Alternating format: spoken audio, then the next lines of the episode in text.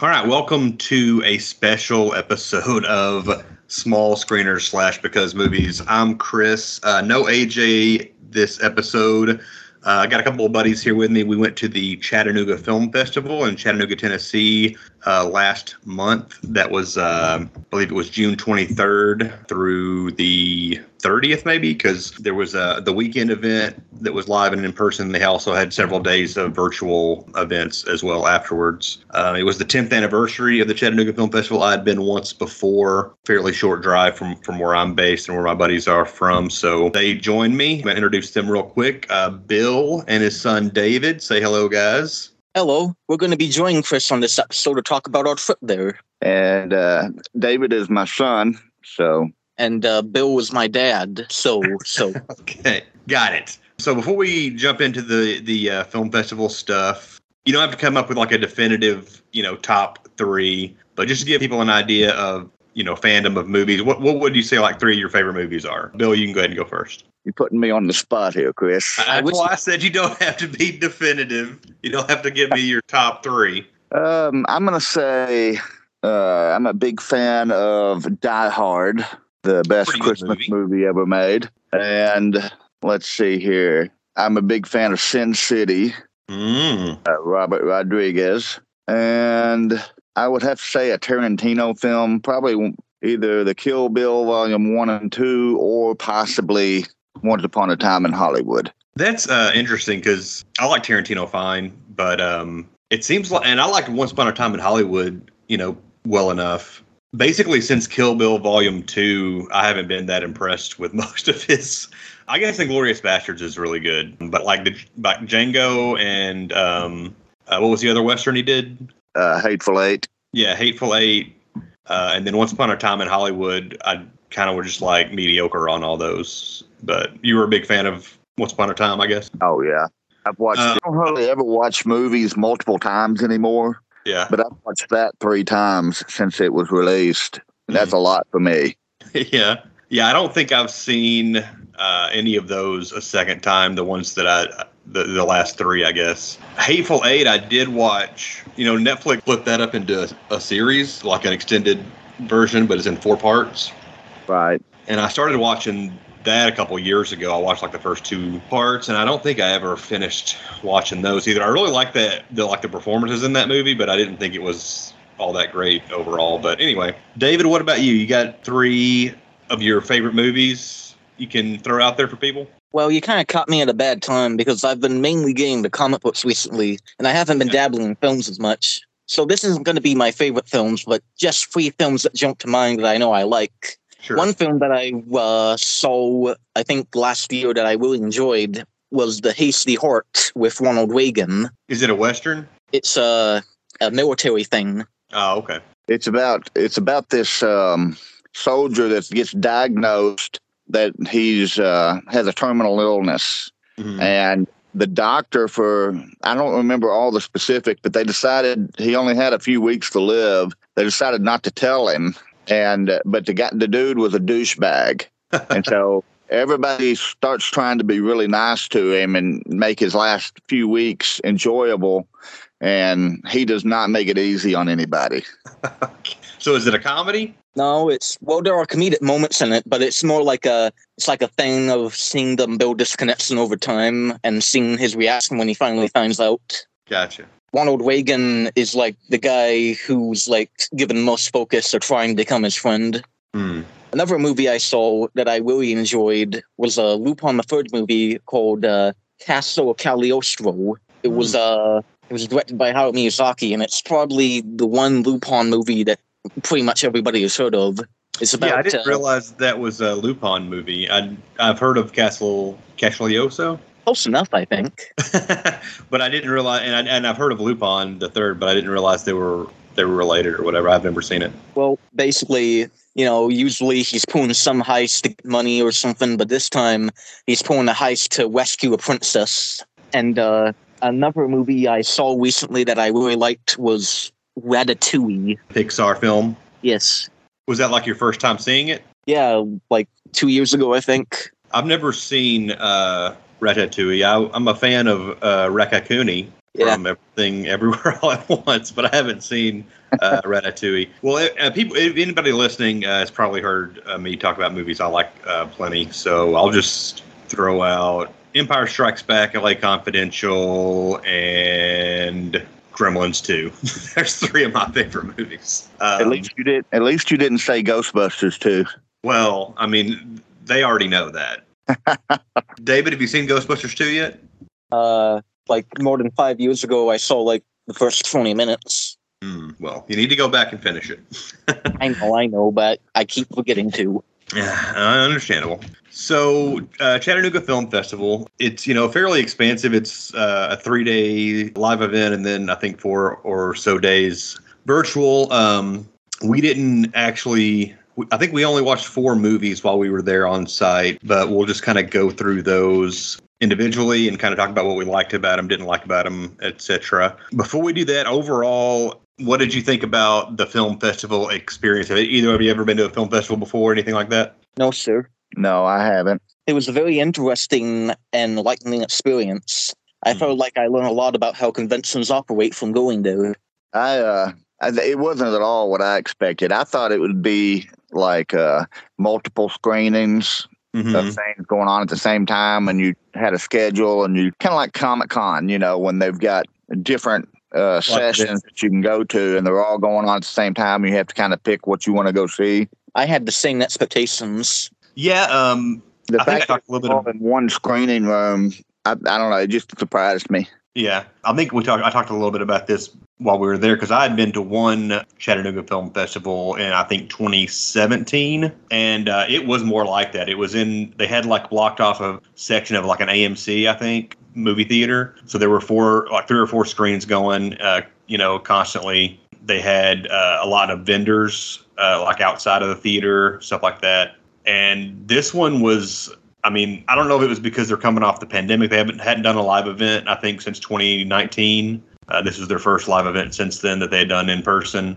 So maybe they had something to do with it. But yeah, this one was all like in a ballroom of this hotel where they were hosting the festival. And they had like a 8-foot by 10-foot screen in this ballroom. And the video and sound was fine. Like it was really well. The presentation was really good, but yeah, there was only one movie, you know, or event going on at any given time. So that was one of the reasons why I think we didn't get to see, like, I didn't get to see a lot of the stuff that I was kind of hoping to watch because a lot of it was virtual only. It was that they were playing only online after the in-person event was over with, and I had work and stuff the next week. So Monster Squad for you. Well, they did have a Monster Squad screening. That the first year I went, I had 3 things that convinced me to go. Joe Bob Briggs was doing a presentation there. Monster Squad was having like a throwback screening with a couple of the cast members. And this horror movie, The Void, that I had seen the trailer for and was really excited about, was playing there. So they did have a Monster Squad like screening at this like brewery or something the night before we got there. But yeah, I didn't get to partake in that. But I still enjoyed the film festival. I don't want to put it down or anything because I thought it was overall a really good presentation, and there were some cool events and movies and stuff. But I was kind of taken aback that it was a smaller scale than the one I'd been to before. Say again? I said I would definitely go back. Yeah, I expect I'll probably go back next year. So hey, maybe we'll make another trip out of it. Maybe we will. But let's kind of dive into the movies. We'll just go in chronological order, you know, of what we watched. The first was a documentary called Satan Wants You. Directors are listed as Steve J. Adams and Sean Horler. Writers same. This is a documentary specifically about Michelle Remembers, which is a book that came out in the late 70s or early 80s that kind of kicked off like what people think of as the Satanic Panic of the 80s and early 90s now. I was really excited about this one because for the last several years, I've been like mildly obsessed with Satanic Panic stuff. I've like listened to a lot of podcasts and read a lot of articles and stuff on all that stuff. So I've actually got a copy of Michelle Remembers. I haven't read. I bought one on eBay a few years ago. And like looking stuff up about that book, I would always hear like that Michelle Smith. I knew she'd been like on a lot of TV shows and stuff, like Oprah and stuff like that. But I had trouble finding like archival footage of that, like on YouTube and stuff. But this movie had like a lot of that stuff that I'd never seen before. So for that reason, I liked it quite a bit. I just find that whole period like really interesting. And so I liked the movie quite a bit. There was also a podcaster that I don't listen to her podcast, but I'm familiar with it. It's called You're Wrong About. And she's done a lot of stuff, episodes and stuff on Satanic Panic stuff. Her name's Sarah Marshall. She was kind of featured in the documentary. They had Michelle Smith's sister. And I guess I haven't really even said what the book's about. The book was written by her psychiatrist, Lawrence Pastor, who took her through like regressive memory therapy. And she had all these memories of being like part of satanic rituals when she was a kid, like that her mom had kind of gifted her to this satanic cult. And she had participated in these rituals and been abused that way and stuff. And that's what the book was. It was a true life account of her experiences with that her and her therapist had written. And the movie goes into a lot of detail about her life and their relationship and stuff like that. So not wanting to give like a bunch of spoilers for these, but there will be mild spoilers if anybody's interested in this stuff. Just go that, know that going in. So anyway, I really like this movie. I know, Bill, you weren't as big a fan of it as I was. But what did you think about it? I'm trying to think of exactly what it was that irritated me. I felt like it was a little too one-sided. Yeah. And especially with its, I don't want to use the word disdain. It wasn't disdain, but just the way that they kind of implied how dangerous religion can be. Mm-hmm. That I felt that they were a little unfair on some of those points. But overall, I mean, it was entertaining to watch. But like you say, I just didn't like it as much as you did. Yeah, one thing, speaking of being like kind of one-sided, like one thing that I kind of, you know, I mean, I don't really care that much because like I agree with most of like the points that they were making, aside of from maybe some of the religious, you know, attacks on religion and stuff specifically. But they never like gave any indicate like. The idea like that in the 80s there were satanic cults running rampant in America, sacrificing people and stuff like that is, I think, at this point proven to be pretty much nonsense, but not like, you know, there are cases of people who there's a guy who killed his parents. I think I can't remember his name offhand that he did it. And, you know, maybe it was some people may say, well, it was because his defense kind of depended on him being crazy or whatever. So he said he did it as a sacrifice to Satan. There's the Chicago Ripper crew, which was like a really hideous group of guys in Chicago in like the early 80s that murdered prostitutes, and they had like, you know, participated in like satanic rituals and stuff, but it was all, I think, nonsense. Like the ringleader was just thought that stuff was cool. So I mean, there is some like evidence like that some of that kind of stuff happened, but like not to the level and extent that. Yeah, I agree. They kind of downplayed and I know, you know, as far as organized Satanism is, you know, usually it's just people who are mentally unstable. Right. Hear voices and things like that. But that doesn't mean that there's not sinister stuff out there. It's just the Satanic Panic, you know, went way overboard. What about you, David? What did you think of that one? I thought that the film was informative and informational, and that I learned a lot of interesting pieces of info from it, a lot of interesting tidbits from it. Mm-hmm. I thought that there was a good showing of America and their obsession with things to be outraged by, that seems to come every few months, from art to games to comics to film, television. They're always getting very upset over something. And whenever somebody yells something loud enough, there's always going to be those who believe it. And I just hate the idea of people who didn't do anything getting punished for something they didn't do. That could happen during that period, you know, people getting blamed for things. Especially the artist. I will say that, in my opinion, Satan Wants You. Yeah, that's a terrible title. In my opinion, Satan Wants You is it was an informative watch, and there were a lot of interesting interviews with people who were involved during that time with different things. I believe a couple of relatives of Michelle was involved in the interviews. A couple of what? Sorry? Relatives. Yeah. And that Mr. Pastor fellow, was that his name? Yeah. I found it a very good comedic touch how at the very tail end they flashed that little thing that says, Mr. Pastor refused to give an interview. I was going to say, I think he had already passed away, but they did say they contacted Michelle and she refused to participate or whatever. So, yeah.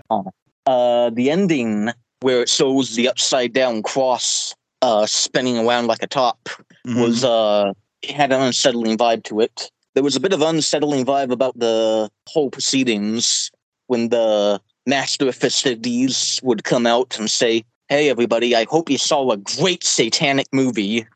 Yeah. It was also creepy, the psychiatrist and Michelle's relationship. All of that part was, really creepy. Yeah. Another thing that the documentary had that I'd never heard anything of before was they had actual recordings of their sessions where she was doing the regressive memory stuff, which is kind of like hypnotism, I guess. And a lot of that stuff was pretty unsettling too, because clearly she had something going on. But he was certainly an abusive and manipulative man.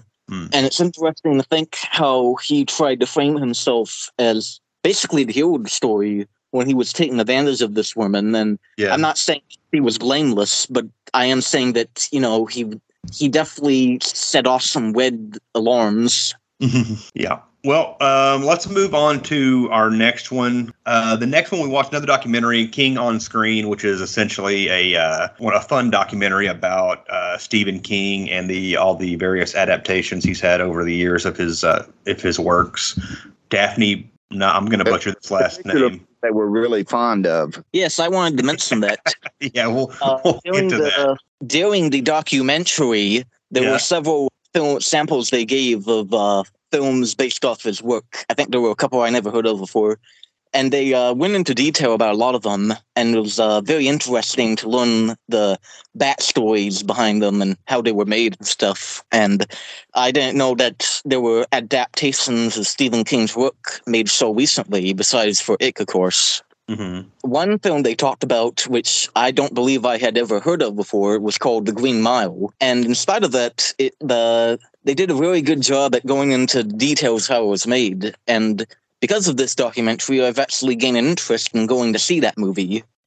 Yeah, I was going to, mention that as well. I don't know. Let's see. The runtime for this movie is an hour 45. I mean, it seemed like they spent 20 minutes on Green Mile. Yeah, I know.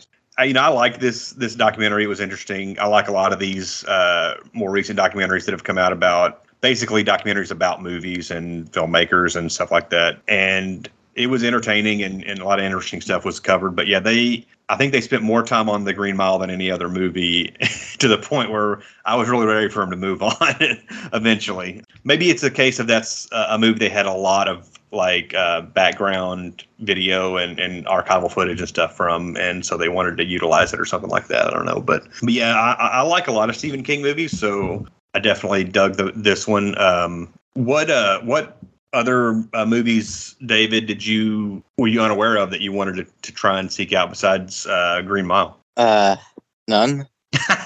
So just that one.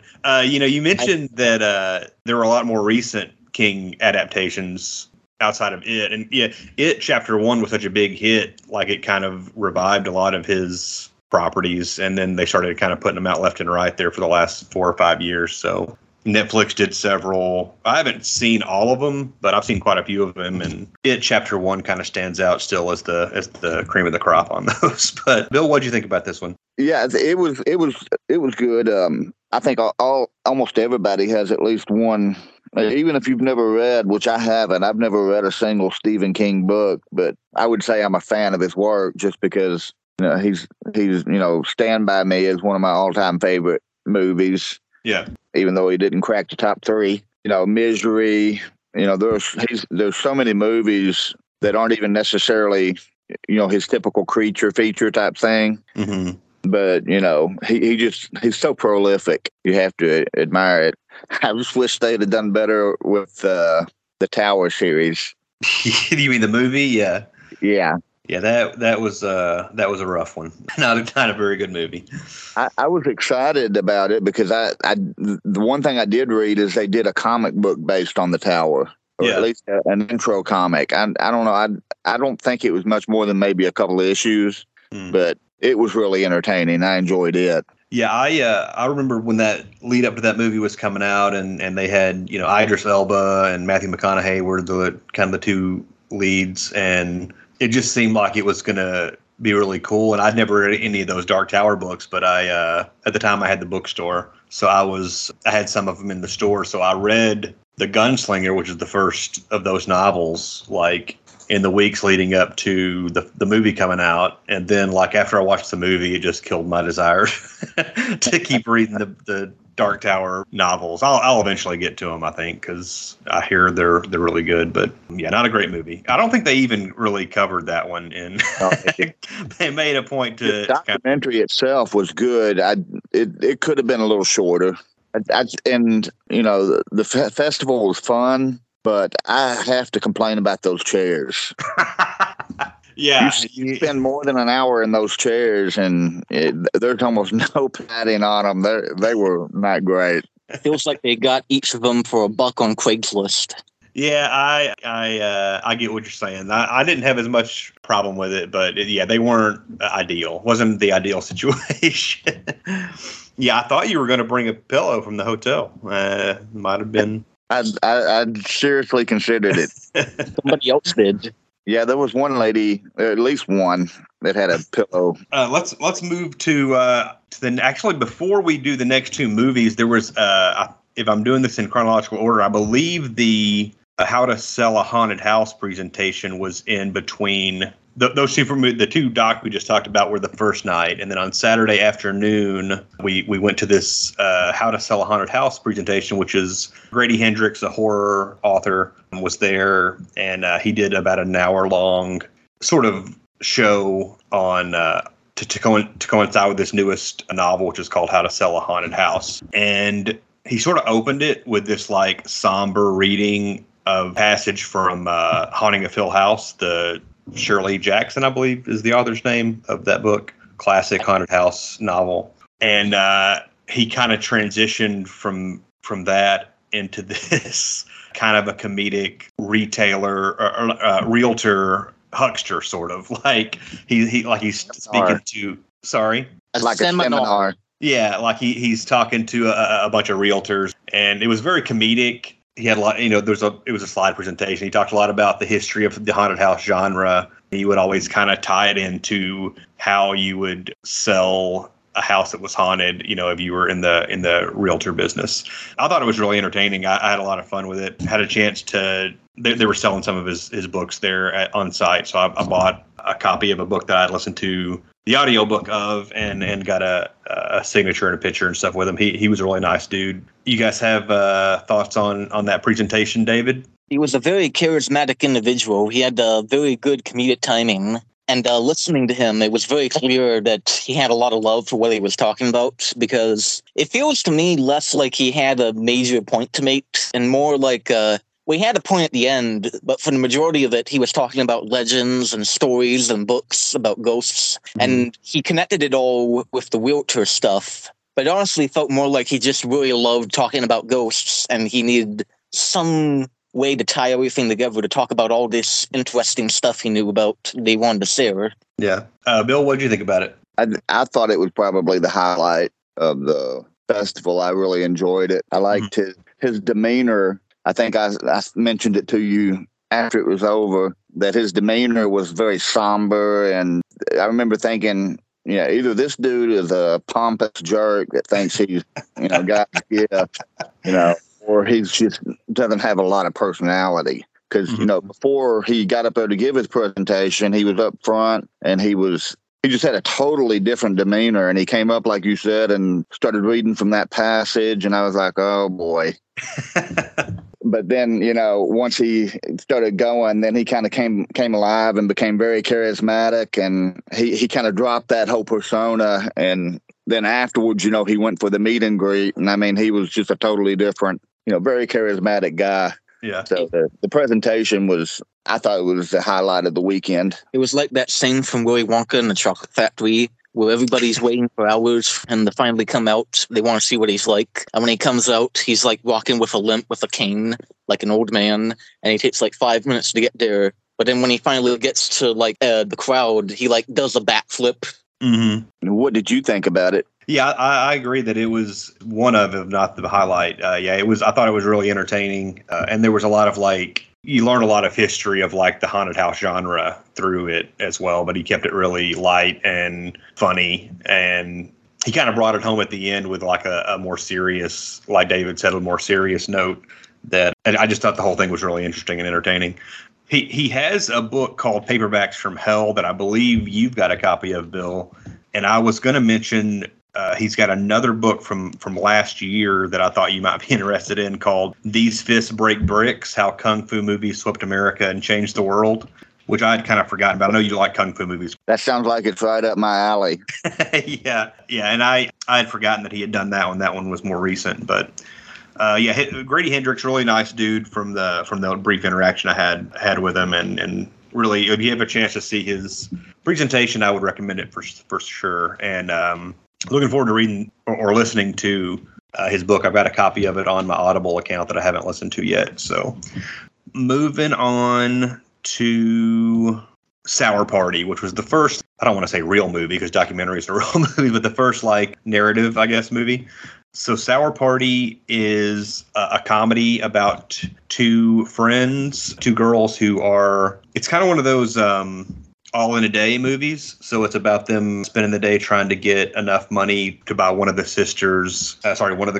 friend's sisters a gift for her baby shower. So they're kind of going around town in LA trying to find enough money, scrounge up enough money to get a gift for her sister, running into a bunch of kooky characters and stuff like that. Directed by Amanda Drexton and Michael Drexton. Written by the same as well as Samantha Westervelt. I believe Amanda Drexton and Samantha Westervelt were the two leads in the movie as well. What did you guys think about this one? We'll start with you, Bill. I thought it was very good. It kind of has almost like a Laverne and Shirley kind of feel to it. Only if Laverne and Shirley was a little more raunchy. Yeah. And oh my goodness, there were a lot of interesting characters throughout the movie. I found the two leads to be kind of annoying, but not in a I can't watch this movie kind of way, but kind of you just want to see what they're going to do next. And when bad things happen to them, it's not like it bothers you that much. They had it coming. But and I don't mean that in a negative way at all. I mean, it's just, it is what it is. But and then, of course, some of the cameos of the quirkier characters and Corey Feldman being in it was surprising. But yeah, it was probably my second favorite event that we went to.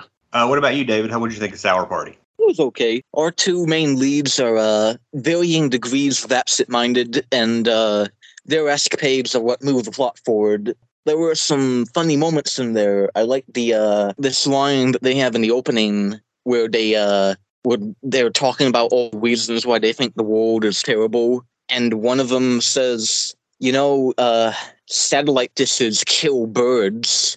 And the other one says, what? Yeah, the light blinds them and they fly right into the dish. Somebody should do something. One thing is that the main character sees a very prideful character. She's out to prove a point more so than anything. Her sister just wants her to be there for the event, but she's hell-bent on making it seem as if she has her life well put together. Mm-hmm. And in trying to keep up this facade, she ends up giving herself a wake-up call by meeting all these different people to realize that, no, her life isn't well put together, and no, she's not going to show up with clean hair.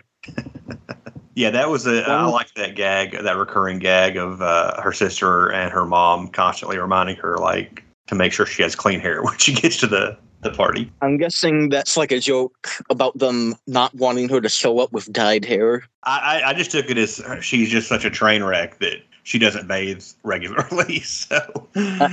But she has a green or blue streak in her hair, so I thought that was a disapproving family moment. Yeah, it could be. Yeah, she has really weird her hair's kind of like a brownish color, but there are patches of green, clearly dyed green, in a couple different spots. So yeah, I have to wonder what ended up happening to them after the movie is over. There's just a couple of lovable disaster people.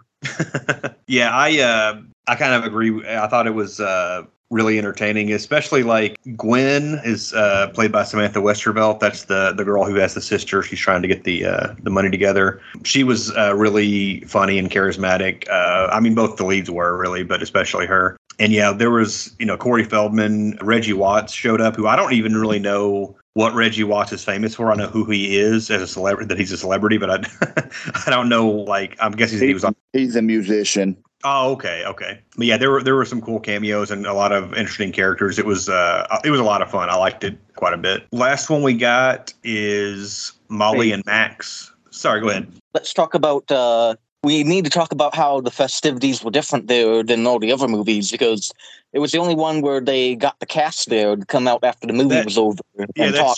Yeah, that's true. The lead actors were there, as well as the director and some of the crew and stuff. They were there to do it. They did like a little Q&A after.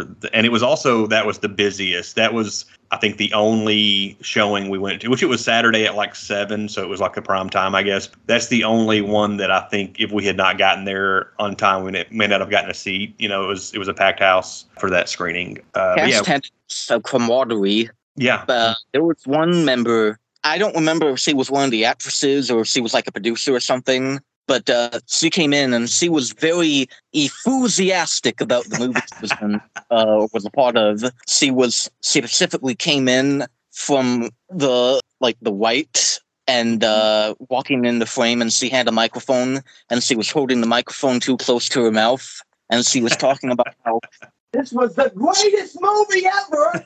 Yeah, I believe she was either the costume designer or maybe the set designer. Yeah, she was super enthusiastic. I thought it was a little eye-rolly, but I will give it this. The crowd was into it. The crowd really dug it. Yeah, she was really excited about celebrating cinema, basically, and independent cinema specifically. But I think she played the main character's sister. Oh, is that the case? Okay. Yeah, I think. I'm not 100%, but that's what I remember anyway. Okay. Talk about being different from your character.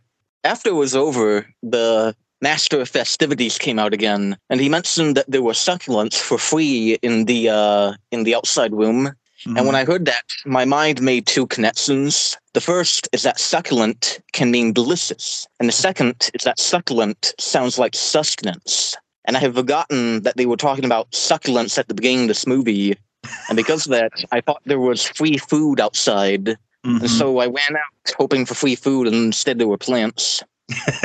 Yeah, I don't know if those were... I'd never heard the term succulent before as a plant. I don't know if those were supposed to be edible. Like, are those vegetables, or if they're just some kind of plant that you admire? I don't know. I did not partake. I want to mention that the opening of the movie, before the credits officially roll and the plot begins, was actually, they mentioned in the Q&A that it was a short film they were doing. And they decide repurpose it as the cold open for this movie, the bit of that guy after they steal the succulents.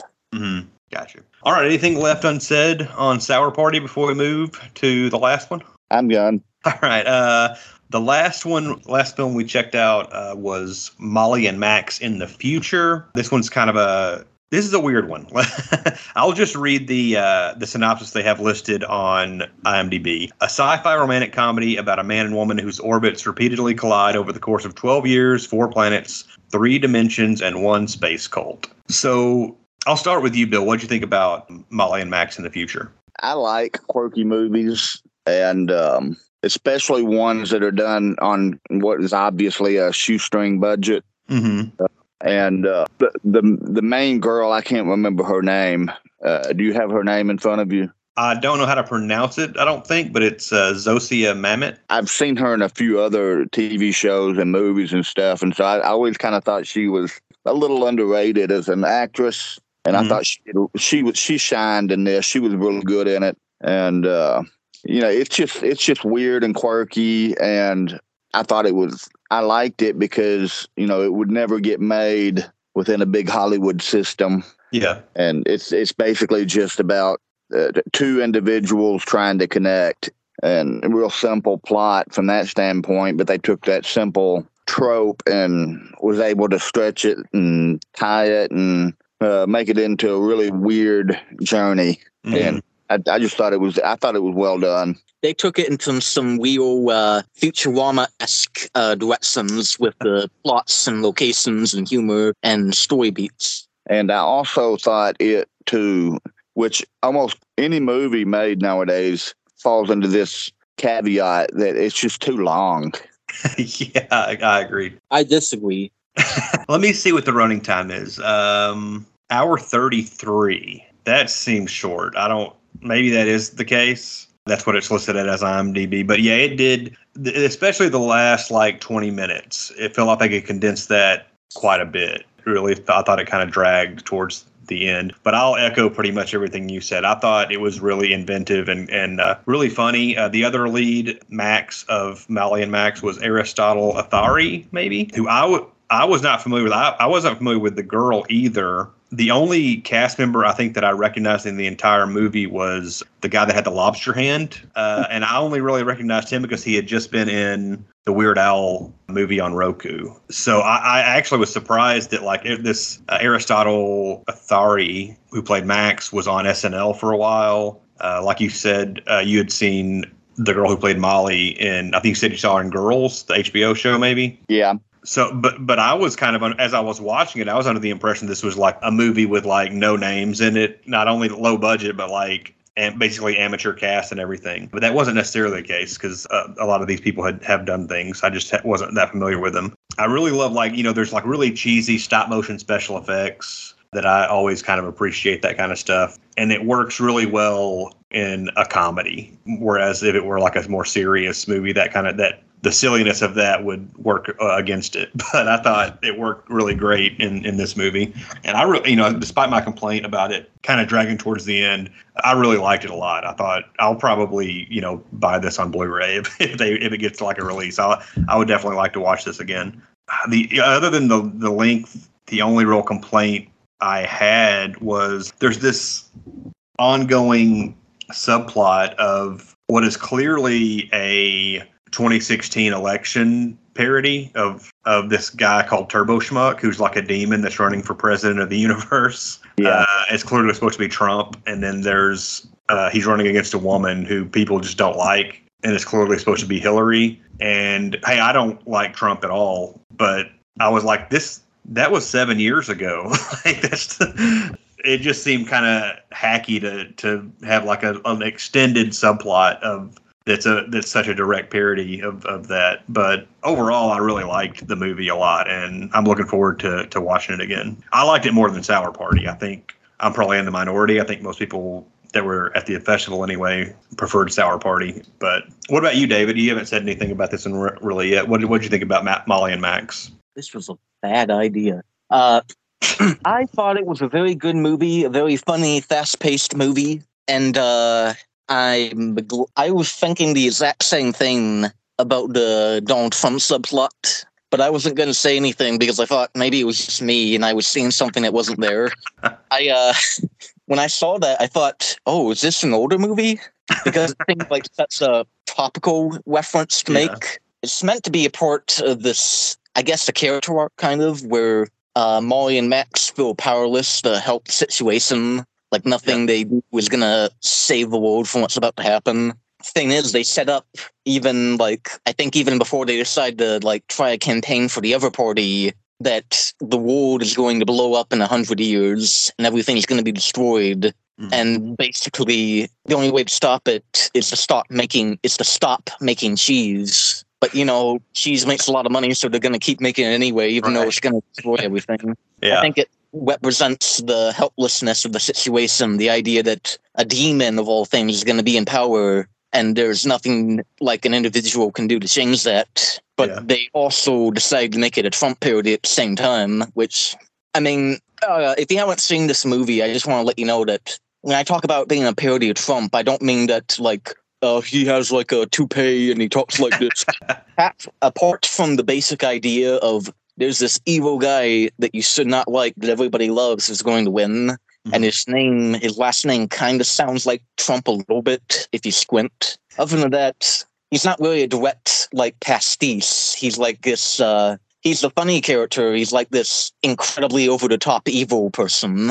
Yeah, Michael Carnoose or Chernoose. I'm having a really bad time pronouncing these names. The guy who plays Turbo Schmuck is really, really funny. And I thought the character was really funny, too. I just thought that the parody part was like a little overplayed by quite a stretch. But yeah, I thought he was really funny. And he wasn't, like you said, he wasn't a direct parody of Trump's mannerisms or way of speaking or anything like that. He was just like an evil demon that was quite open about his evilness, and everybody loved him anyway. Something that I'm guessing you and Dad probably would have wanted cut that I'm glad was in the movie, because I thought it was really funny and clever, was when he goes into like that dimension between dimensions where everything is and isn't. I really like the part where he's talking about swinging those cats, and he's explained the idea of the cat is both alive and dead. Like, he's going over the basic theoretical idea and in a way that a novice could understand. And then he goes in the left field and says, so the cat decided to start a podcast about it.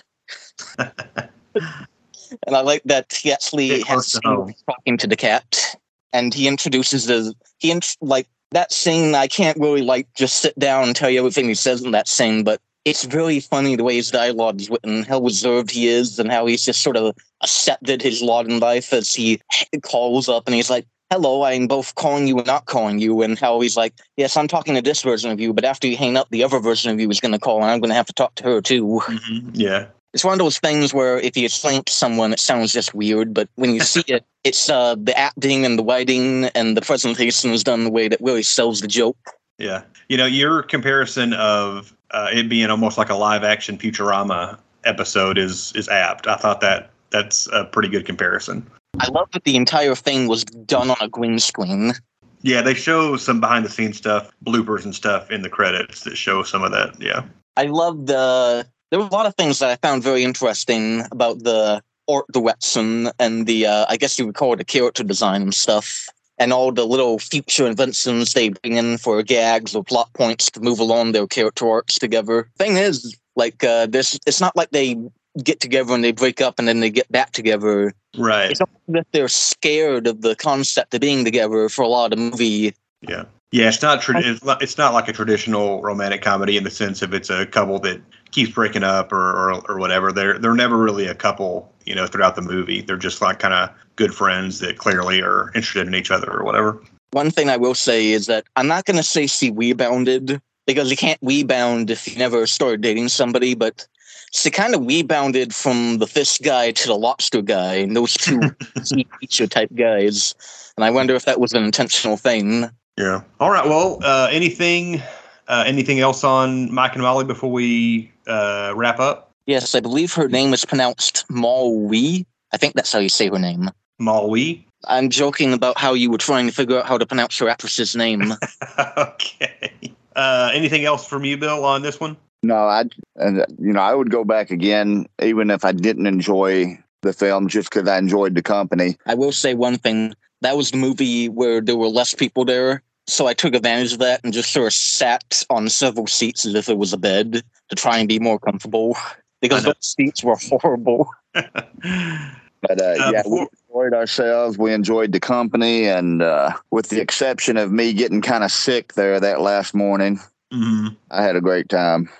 Awesome. One other thing I wanted to bring up that we did while we were there was, you know, the film festival was hosted in this hotel, the Reed House Hotel, nice place in Chattanooga, and purportedly haunted hotel room. So they had a little tour you could take where one of the hotel employees shows you the room and tells you the story of the woman who was killed there, which I think that took place in the 30s. 1930s, and they had the room refurbished. 20s, I believe, but 20s. Okay, they had the room refurbished, like with period furniture and appliances and stuff like that. And I thought that was really cool. It was maybe a 10 or 15 minute, you know, tour, 3 rooms in the hotel suite that we went through. But I thought that was a cool thing to do at this film festival, which I don't know if I specified earlier. Chattanooga Film Festival is for mostly genre movies, horror, sci-fi, weird stuff like that. There are traditional, like Sour Party, just as comedy, you know. There are traditional movies that play, you know, as well, but it's largely, I I think devoted to like cult cinema and like genre movies. So that was a cool addition. What do you guys think of the hotel haunted hotel aspect? I'm glad you brought it up. I'd totally forgotten about it. Not totally. I've shared the story of that room with several people from work, and it comes up in my thoughts, the murder room. Mm-hmm. It was fun. It was a lot of fun. I'm not sure how much of it I buy, right. But it's entertaining to go through it and to hear the story, and then the epilogue of Al Capone coming through 10, 15 years later was cool. Except that he talked about that first, so it was more like a prologue. Yeah, get it straight, Bill. Any thoughts on it, David, before we move on? Yes, the man who was in charge of the tour did a very good job of presenting it in an energetic and entertaining manner. There was one part, like, he was definitely trying to hype it up, how it was definitely haunted, and how people who don't believe in ghosts, they've gone there, and then they left, because now they believe in ghosts. And right. One of the things he said, and maybe I'm an idiot for thinking this, and it's not how it works at all, but he mentioned that if you stay there and you listen to music, eventually underneath the music you're listening to, no matter what it is, you're going to hear 1920s jazz music, because, that was the popular genre of music when the murder originally happened. Yeah. And when he said that, I thought, wait a minute, don't they play jazz music in the lobby? You're probably just doing the lobby, creeping in. Poking holes. I believe it. Well, I guess that's pretty much all we got. David, rank the four movies we watched. You can throw the presentation in there as well. Wait a minute. Are we not going to talk about Tales from the Crypt? Oh, well, I guess we can. So one of the things I was excited about seeing at the convention was a live script reading for a Tales from the Crypt movie that never got made. We found out on the day, the last day we were there, that it's actually a virtual-only event. So I went on the website later. I could never find it. I only checked it out once, so I didn't try too hard, I guess. I wasn't able to find it on the virtual page either, but there was another podcast recording they did live of a couple of guys, I think the producer and the director of Tales from the Crypt Demon Night and Tales from the Crypt Bordello of Blood. I think their podcast is called How Not to Make a Movie, and they did a live show on Sunday at the film festival, so we checked that out, and it was pretty interesting. Still hoping I can find the live script reading somewhere online eventually, but what did you have something specific you wanted to bring up about it? I thought you would, and you just forgot. Yeah, viewing them recount stories from the whole situation. Maybe I'm misremembering this, but wasn't there one actor who played like a major character who refused to learn any of his lines? They talked about on Bordello of Blood how Dennis Miller was not super easy to work with. I think the way it worked out is he didn't really want to do the movie, but they offered him so much money, he was like, well, I guess I've got to do this movie. And so his heart was definitely not in it, seemingly. And so they didn't have a lot of good things to say about his attitude on set or his performance or anything. But yeah, those two guys were fairly entertaining. So their podcast, I think, is called How Not to Make a Movie. Anybody wants to check them out. What about you, sick boy? What do you have to say about what you saw there? I was sick that morning, and I don't remember a lot of it. Most of the time, kind of laying down in the back, I think. Yeah. I missed a lot of it. I don't remember a lot of it. I was not doing well that morning. There was one other. Remember, I had you drive home. Right. Well, about halfway, I took over, yeah. Speaking about the timing of which we got there, I'm really glad that... I mean, we had to see what we wanted to see, but I'm glad that we got there when we did with the weather, because I felt like if we got there a few days earlier or a few days later, it would have been scorching hot with how the weather's been lately. And yeah. I feel like if we had to patrol the streets when it was that hot, it would almost make us wish for a nuclear winter. Yeah, it wasn't too bad weather-wise. One other thing I was going to bring up, I did manage to watch a couple of things on the virtual part of the festival. I'm just going to talk about one real quick. It was called Hell Hath No Fury, and it was essentially about a married couple who were trying to kill each other on the same night.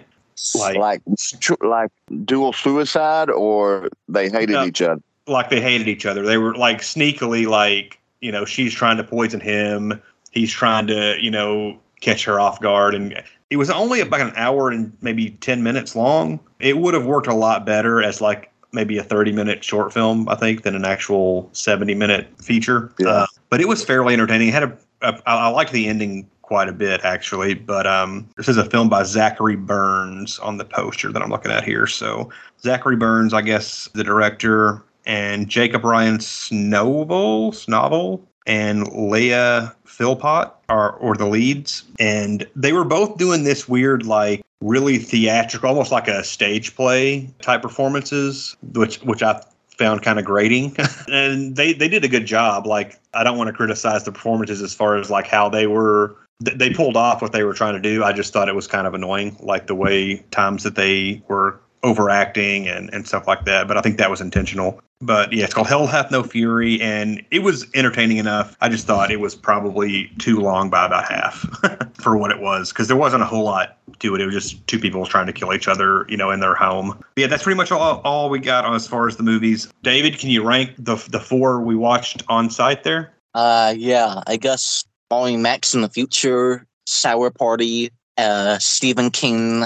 I thought they were interchangeable, Sour Party and Stephen King, in terms of the ranking. Mm-hmm. So they're pretty close to each other in quality. And then Satan Wants You. So that's number one, right? Satan Wants You. No, he did it from 1 to 4. I know. What about you, Bill? How would you rank them? Number 4 would have been Satan Wants You. Number 3 then would have been, let me think. Number 1 is going to be Sour Party. Mm-hmm.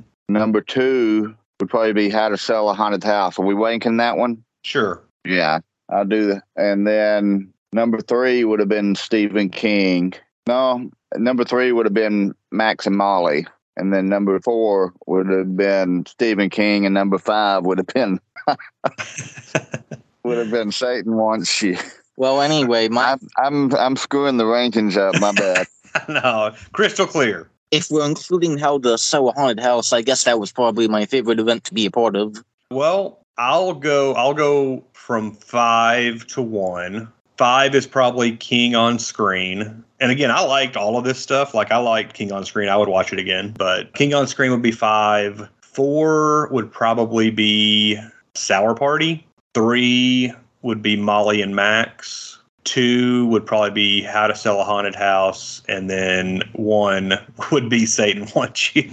So yeah, 4 movies, 5 events, I guess. Good time was had by all. So if anybody's listening and is thinking about going to Chattanooga for the CFF, I would recommend it. It's a lot of fun. Kind of hoping they get back to where they can do multiple screens, just so I can see more of the features that I was interested in. But either way, I'm expecting I'll be back next year. Do you guys have anywhere on social media you want to point people to before we roll out? No. I saw a cool video by Casually Comics where she compared an episode of Tales from the Crypt to its comic book counterpart. The one about the guy who drags the dead body into the police station and says, "This guy murdered me." I have not seen that one. I don't have any anything to plug. I'm a pretty shy and bashful guy. Okay. Any other movies or anything you want to talk about that you've seen recently? You know, last couple weeks. Well, you haven't seen it, but we saw. I guess it's the third in a trilogy. The first two movies are clearly connected. But the third one, I thought it was apart with the other two, but maybe it's just a movie that happens to be the same genre and the same two lead actors. But it was called Boot Hill. It was a Terrence Hill and Bud Spencer movie. I believe that's their name. It was a Western where a guy ends up getting wrapped up with a circus. And this guy is wanted by these villains, right? And because he's hiding out with the circus, these guys mess with one of the performances and kill one of the members of the circus. So that gives the circus invested interest in helping our two heroes get back at these guys who wronged them and get them off their back and get back the money that they deserve. What was that one called? I didn't really enjoy the movie. It was the first. It's the trilogy. It's first off, we need to set up. It's an Italian movie that it's like those old Italian spaghetti westerns where film crews would go over to Italy and film a movie that's supposed to take place in the Wild West in the United States, mm-hmm. but it's mainly comprised of Italian actors. And they say their lines in English, but a lot of them get somebody else will read their lines like in dubbed over. First two I thought were pretty entertaining. The main guy is kind of like a knockoff Clint Eastwood, and the real smooth talker, always got a little cigar in his mouth kind of guy. He's Terrence Hill. But the third one was just a mess. It really, I wouldn't recommend watching it. The first two are okay. It felt like there were a lot of things that I liked about the movie, but none of it came together in a satisfying way. One thing that I thought was really charming on its own, but doesn't really have much of a place, is the circus disbands off screen because the guy died, and then 5 minutes later, Terrence Hill and Bud Spencer come in, and they're like, "All right, let's put the plan into action. What happened to the circus?" "While you were gone, the circus disbanded. But you know what? We're going to get the gang back together." And there's this montage of them getting all the members back together. And there's a great gag where two of the circus were one of them is working a dead-end job behind a desk. And then two of the acrobats come in, hand-standing. And that's their signal that it's time to get back together. And so the guy, leaves his job behind and he, hand-stands and walks out there and everyone's confused. And that scene comes out of nowhere, but it's charming. But it comes out of nowhere. And every scene that movie is paced so that it just shows up so randomly. They do the thing where they ride off into the sunset, but it's they shoot the bad guy or whatever, and then it cuts to everybody partying for a couple of seconds, and then it cuts to them watching circus people ride by, and one of the side characters stayed with one of the girls, and they're like, "Oh, look, he's gone." And then it and after they're done saying their lines, it smash cuts to them riding off into the sunset for 5 seconds, and then it fades into black. Not a very well-made movie, in my opinion. What was the name of it again? Boot Hill. Well, and not H-E-E-L-L, but H-I-L-L. There's a guy in that movie who was mute and deaf, and during the last fight scene, there's a joke where the guy who was mute and deaf, right? Somebody's sneaking up behind him, and so Bud, he says, "Look out!" And the guy turns around and is able to avoid it, and he's like, "I thought you were deaf." And then the guy who's mute and deaf says, "Well, it must have been the excitement." But yeah, it's the first two I would recommend watching. I don't remember their names, though. Well, I think they were called Aces High, and the first one has the best title. It's called God Forgives, But I Don't. I do like that title. Recently I saw, I haven't seen the whole thing. I've only seen the first 3 or 4 episodes of Lockwood and Co. on Netflix. Mm-hmm. It's based on a book series, evidently, but it's kind of more in the vein of, what do they call it? Young adult, but it's really for teenagers kind of stuff. I think it's more along those veins because the plot is that either in an alternate timeline or in the very near future, there's an outbreak of ghosts, and it gets to where you can't even go outside at night because there's so many ghosts. Huh. And these kids, teenagers, start manifesting these gifts and abilities that help them fight against the ghost. And so it's about some kids that are fighting ghosts, and they're probably supposed to be 15 or 16 years old. Yeah. But I think it's entertaining. I'd recommend watching it if you get a chance. All right. Yeah, I don't think I've heard of that one. So too spooky for me. I think I mentioned this movie to you when we were on our trip. We were talking about Robert Mitchum, and I just recently found out about a movie called The Yakuza that I'd never heard of. That's basically Robert Mitchum versus the Japanese mob. At least that's what I thought it was. So I went ahead and bought it. I found it a Blu-ray and picked it up and watched it last weekend, and it was really good. You had never heard of it either, right? Right. What was it called again? The Yakuza. Yakuza. Yeah, and it's Robert Mitchum and Japanese actor is Takakura Ken. He's kind of like the co-lead, and it's basically Mitchum in Japan trying to help one of his his friends like mobbed up. Has got a conflict with a Japanese mob figure, so he's sent to Japan to try and help clear it up. And then, violence ensues, and it's really cool. It's got it's got some shootouts. It's got some samurai sword fighting, which I was kind of surprised because it's not, it's set in the 70s when it was released or whatever. But I was surprised, even more surprised. I'd never heard of it given some of the names that were involved. Sidney Pollack was the director. It was written by Paul Schrader and Robert Towne. So it seemed like it should have been a pretty big movie. I think it came out in 73. And it was a Warner Brothers flick. But yeah, I'd never heard of it till a few weeks ago, maybe a couple months ago, I guess, at this point. But I liked it quite a bit. I would recommend it. Next time you're over, I'll let you borrow it if you want to check it out. But yeah, it sounds like it's up my alley. All right. Well, I guess that'll do it for this special episode of Because Movies / Small Screeners. Thanks to my Chattanooga Film Fest correspondents, Bill and David. Maybe we'll be doing another one next year. We'll see. Thanks for jumping on here with us, guys. Yeah, no problem. It was nice to be part of the show. Thanks for having us on. Perhaps we can do another episode someday. Sounds good.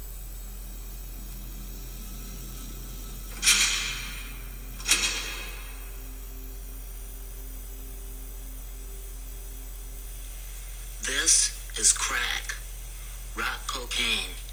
It isn't glamorous or cool. Kid stuff. It's the most addictive kind of cocaine, and it can kill you. What's really bad is nobody knows how much it takes. So every time you use it, you risk dying. It isn't worth it. Look, everybody wants to be cool, but doing it with crack isn't just wrong. It could be dead wrong.